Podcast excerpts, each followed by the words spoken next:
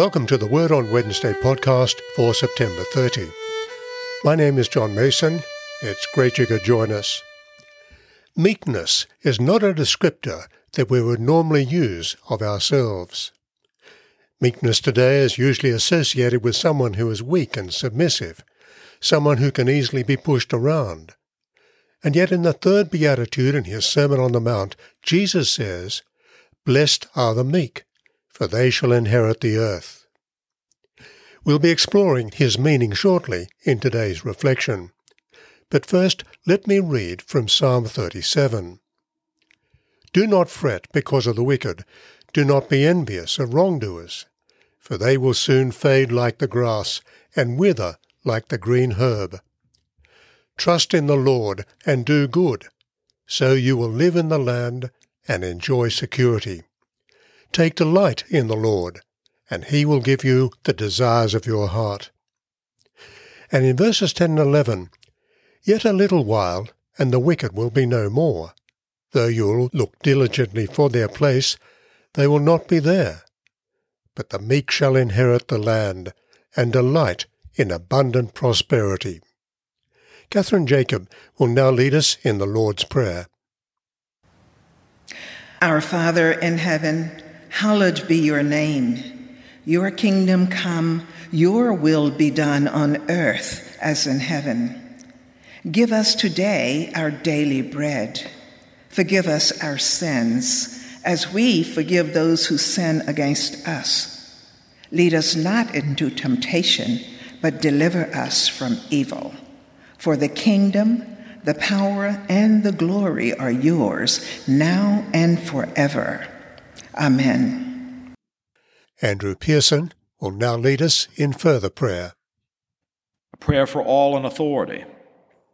Almighty God, the fountain of all goodness, we humbly pray you to bless all who hold positions of authority and public office in every land, so that all things, especially in these uncertain times, may be ordered in wisdom, righteousness, and peace, to the honor of your holy name and the good of your church and people through Jesus Christ our Lord. Amen. A prayer for everyone in need.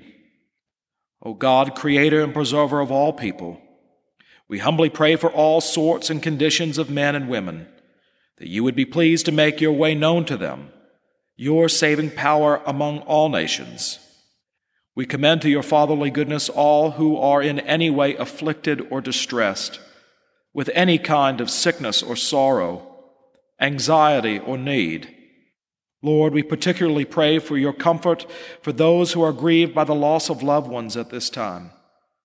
We pray for the ongoing research into a vaccine and cure for COVID 19.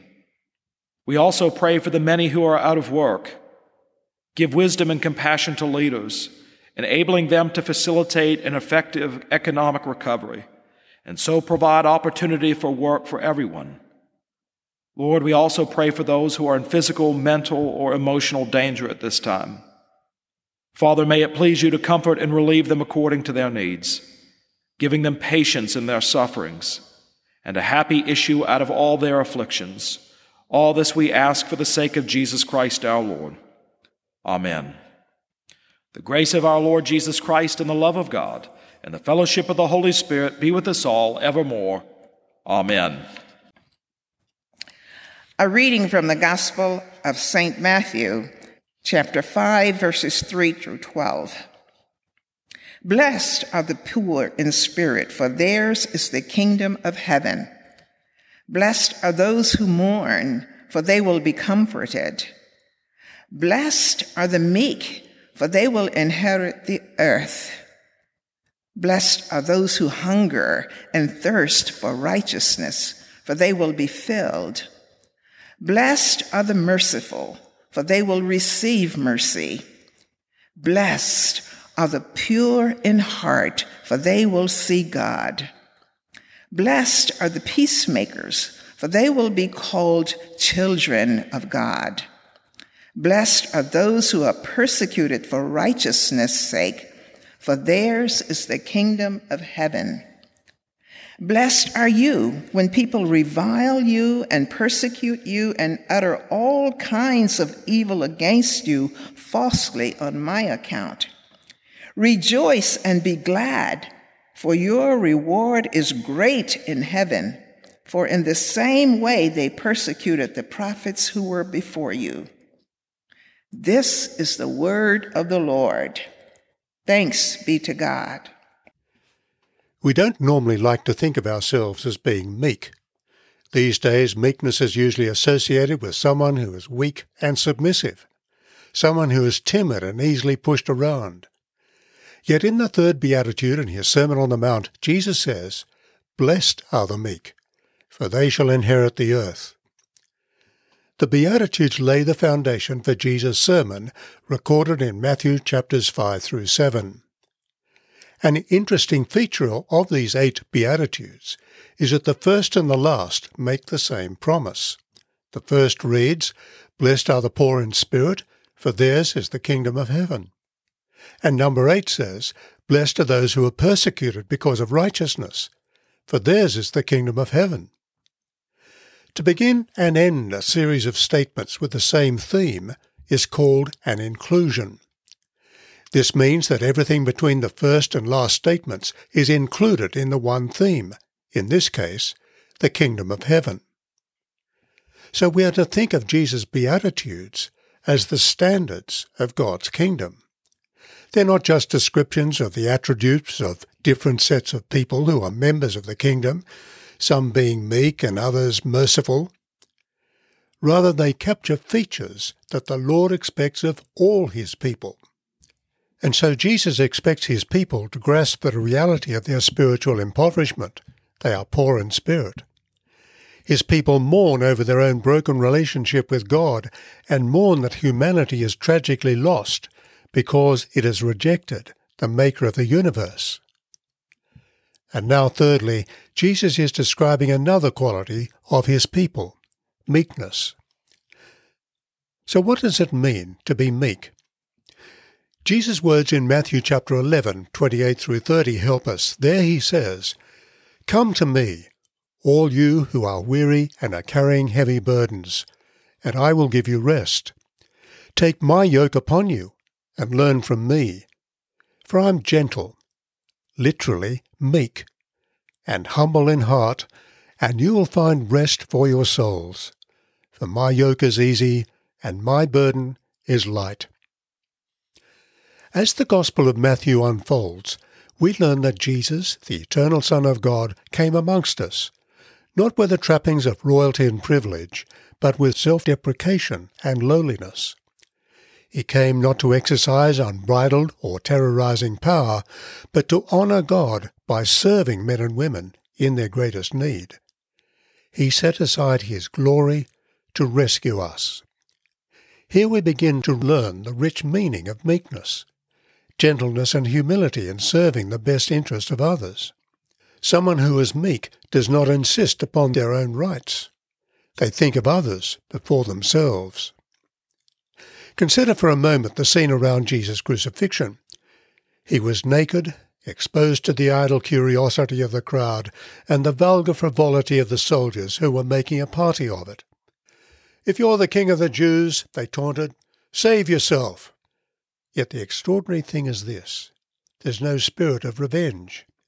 Jesus didn't curse his tormentors.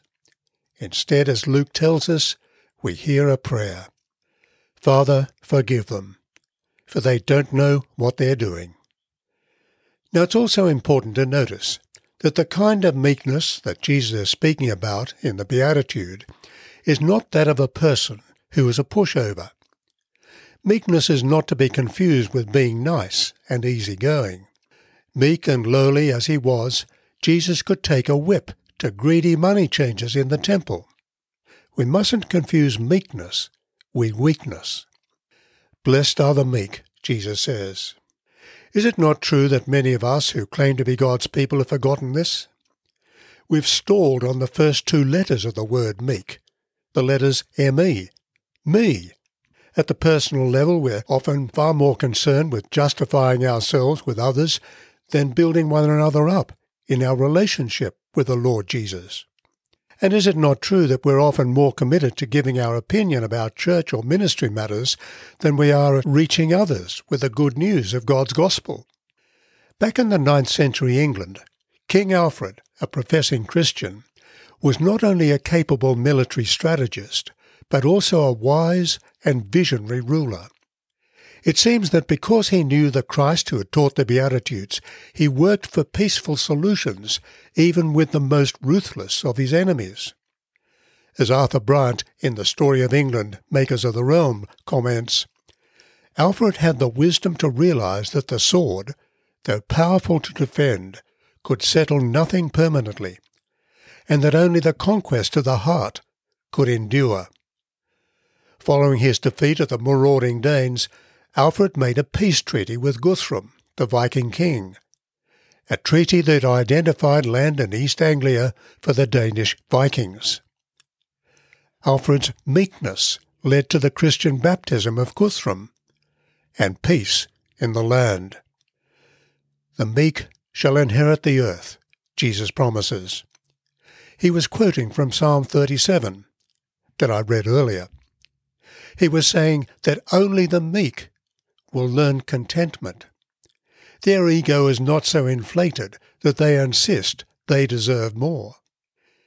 Indeed, because as God's people they are learning from Him, the meek understand that they are co-heirs in the inheritance with Jesus, as we learn from Romans chapter 8. Furthermore, Jesus is saying that the day will come when the meek will inherit the new heaven and the new earth. It'll be a time when this beatitude will literally be fulfilled. Indeed, throughout eternity, God's people will continually rejoice that this beatitude is literally true.